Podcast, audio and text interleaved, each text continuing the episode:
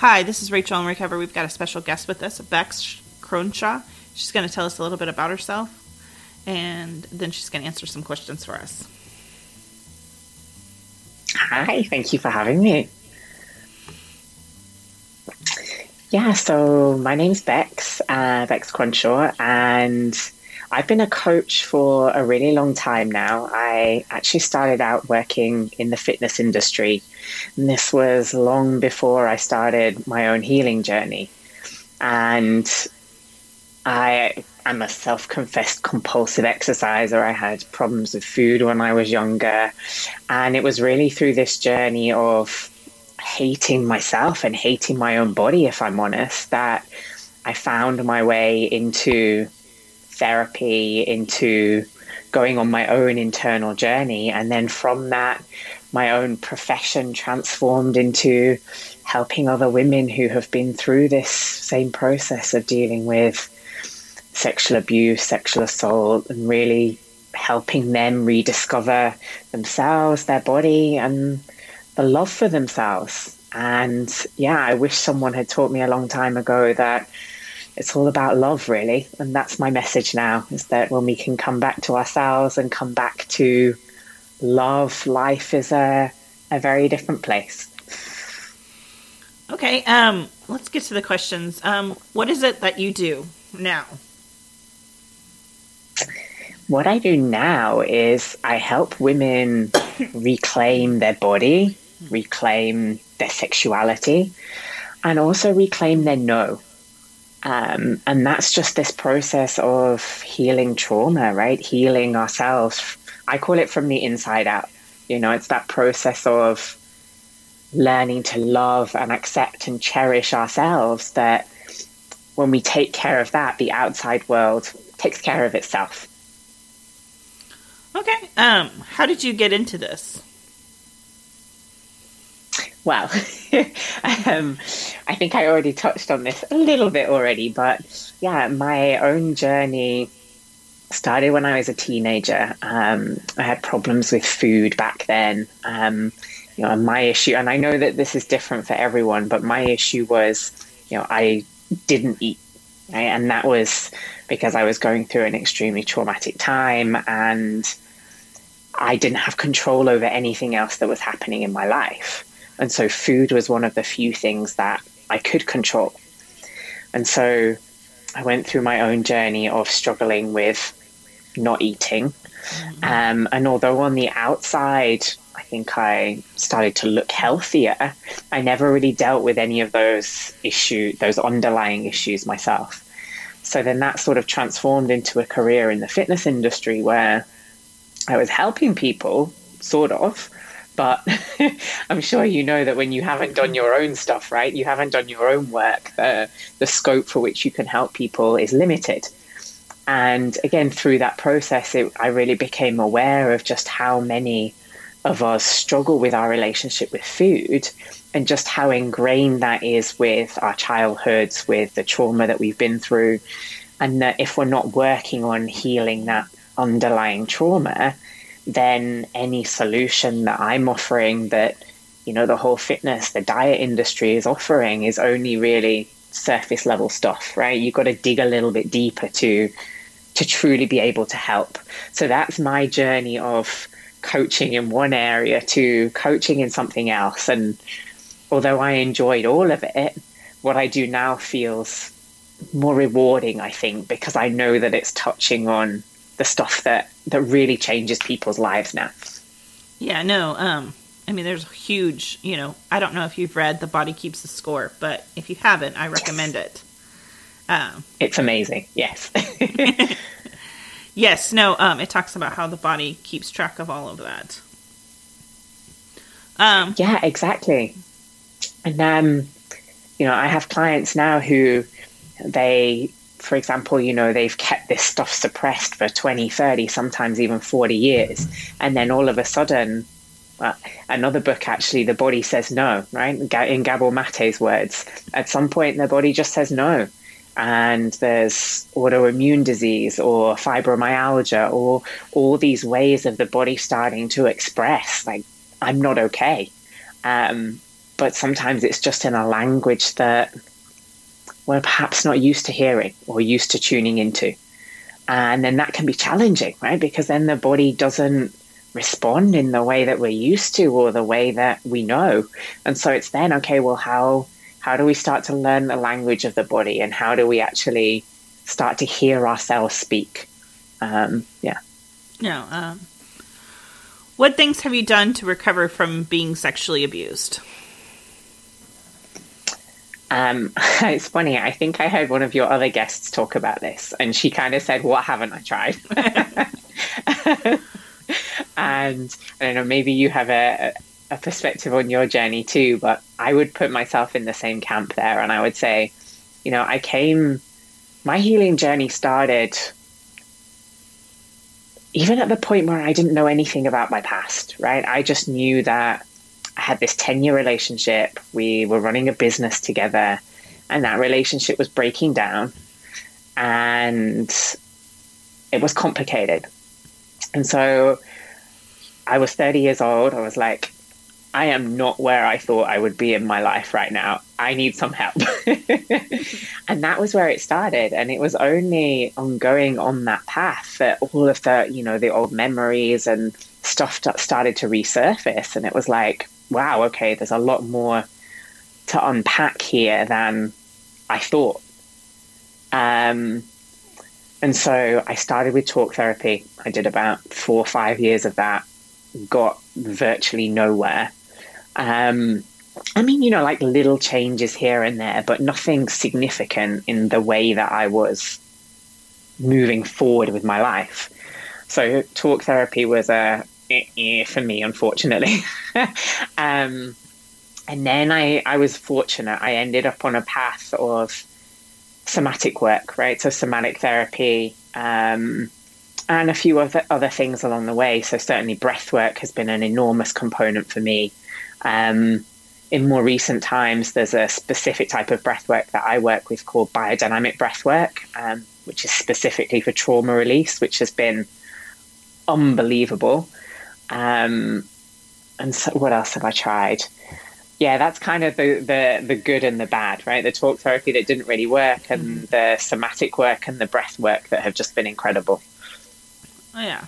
Well, I think talk therapy in general needs to be paired with something when you're dealing with trauma, whether it's art therapy or EMDR or neurofeedback or, you know, something else that's going on as well. I think it's kind of like a general practitioner, but just for mental health. So. Yeah, you're absolutely right. As a tool on its own, maybe when it's paired with something else, it can be helpful, but there are certainly more effective approaches out there now, I think. Yes. Um, so I don't know. It, it definitely has has its usefulness, and in just finding the right therapist. I mean, you can go see a therapist, but if they're not trained in trauma or in your type of trauma, most of the time you're wasting your time. Yeah, yeah, and I learned that the hard way. so, I mean, I understand. I mean, I I've had therapists. I'm like, this person's too green, and they're not going to be able to help me, and this is wasting time. or yeah. they're just not. I'm talking to them, and they're looking at me like I have three heads. That's not going to work for me either. so, no, I completely understand that. Um, uh, what was the the catalyst that started you on your path to healing in, your recovery? Yeah, it was this breakup of this relationship. Um, you know, we were together for nearly 10 years. And to be honest, again, when I started the healing process, I realized this was an abusive relationship. But, and I think this happens so often with those of us who have been through abuse or trauma. You know, I hear this a lot from clients. It's that we don't even know what normal is, right? What a healthy relationship is, because that pattern of abuse was ingrained so early on that that just becomes normal. So for me, I was just in this bubble of living in, I mean, it wasn't a physically abusive relationship, but it was emotionally abusive. And for nearly 10 years, I had no idea. Yeah, no. Um, that's really, really common. Yeah. So I sought help because this relationship was breaking down. But that in itself was a really eye opening experience to see what I'd been allowing myself to go through for so long. And for other listeners out there, and for Bex, um, one book I recommend is "Why Does He Do That?" Um, and it's you know, this, the effects are both the same on. Uh, it's got a lot of useful tools for both genders. So, um, but I found that really helpful for those that are in domestic abusive relationships, mm-hmm. just to look for the signs. Yeah, so. and you know, this is this isn't me by any stretch saying that um, anyone is okay. You know, it's okay to abuse another person. But you know, having been on my own journey now, I can understand that they are also just trauma, other traumatized people.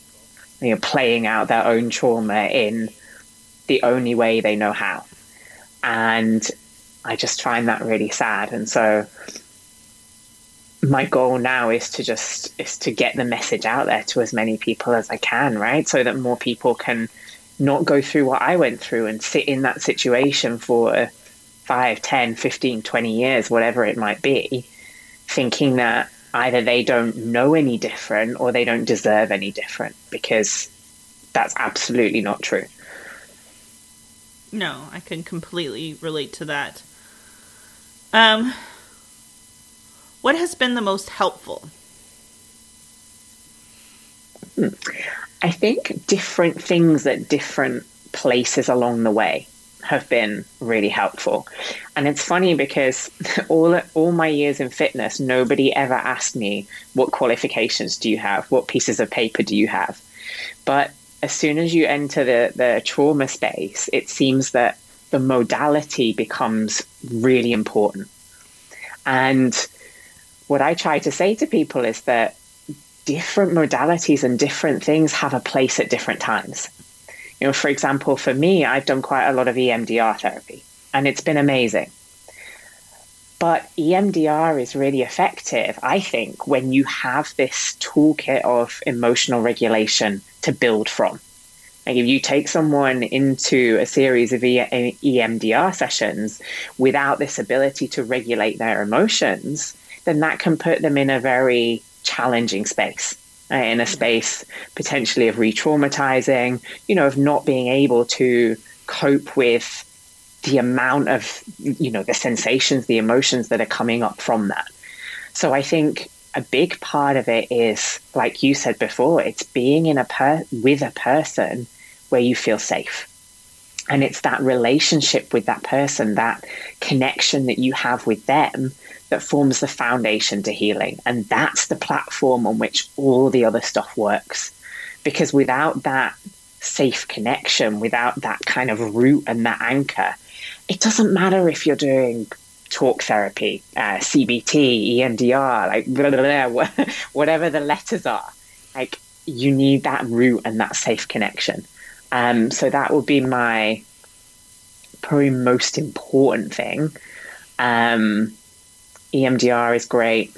Um, the breath work that I do is a very embodied practice, and that, that's what I really think the essence of healing is. It's coming back into your body and feeling safe in your body. And so for me, it would be that. But again, I feel like that's one of those practices that you need. You need a base level of other stuff before you can step into that. Um, yeah.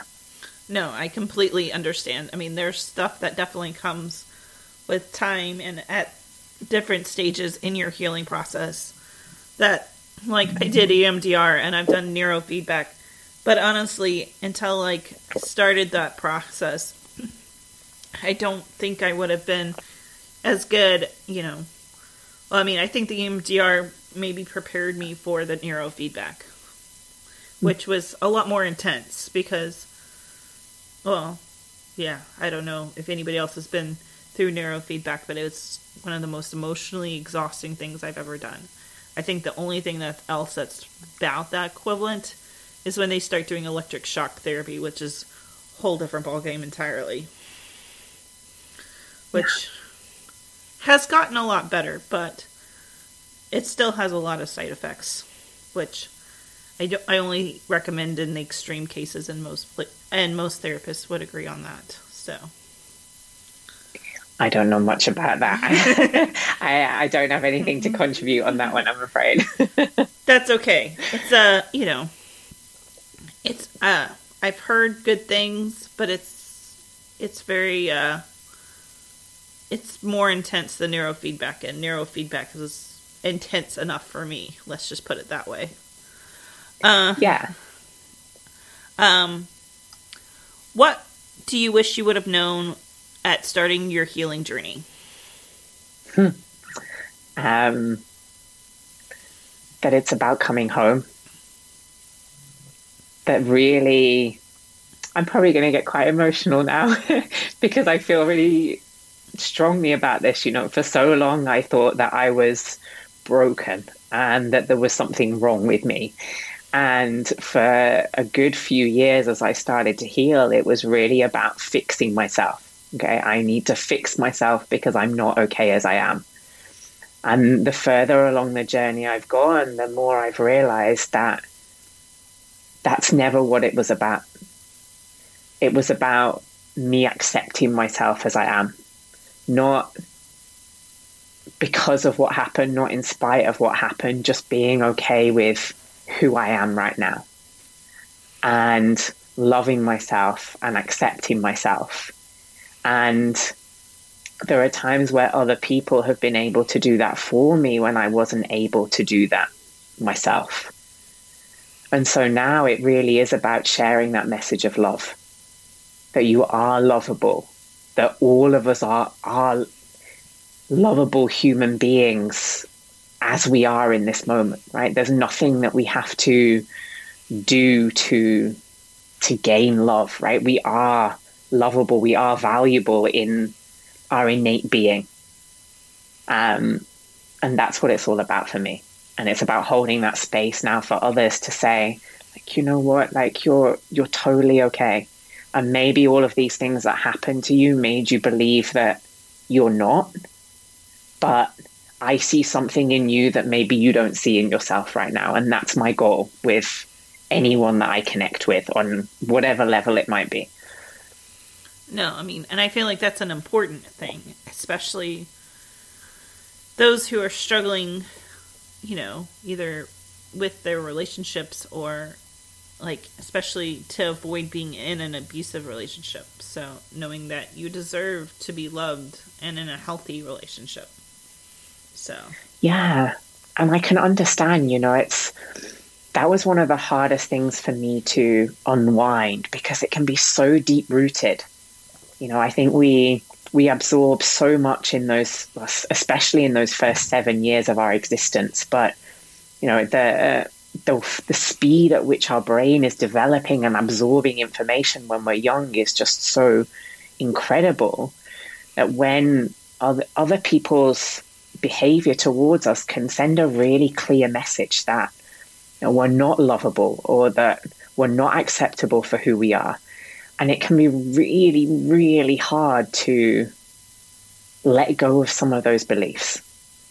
Oh, most definitely, most definitely. Uh, but I also think that that's the most powerful thing of all. Okay, when we're able to see ourselves for who we truly are and not for what someone else made us believe we were, that's where the power lies. There's a really powerful book. Um, it's called Get Out of Your Head. I think it's by Janine. I can't remember her last name. But I recommend her book, especially if, you know, for those who are struggling with negative thinking in their head about themselves. Uh, it's a really powerful book. I really enjoyed reading it. Um, how did your family respond when you came out? wow. Not very well would be the short answer to that. Um, you know, I think it's difficult. And I would say that my abuser had already passed away when this came out for me so that relationship itself was not something that was ever able or needed to be addressed. um, my immediate family were just denial.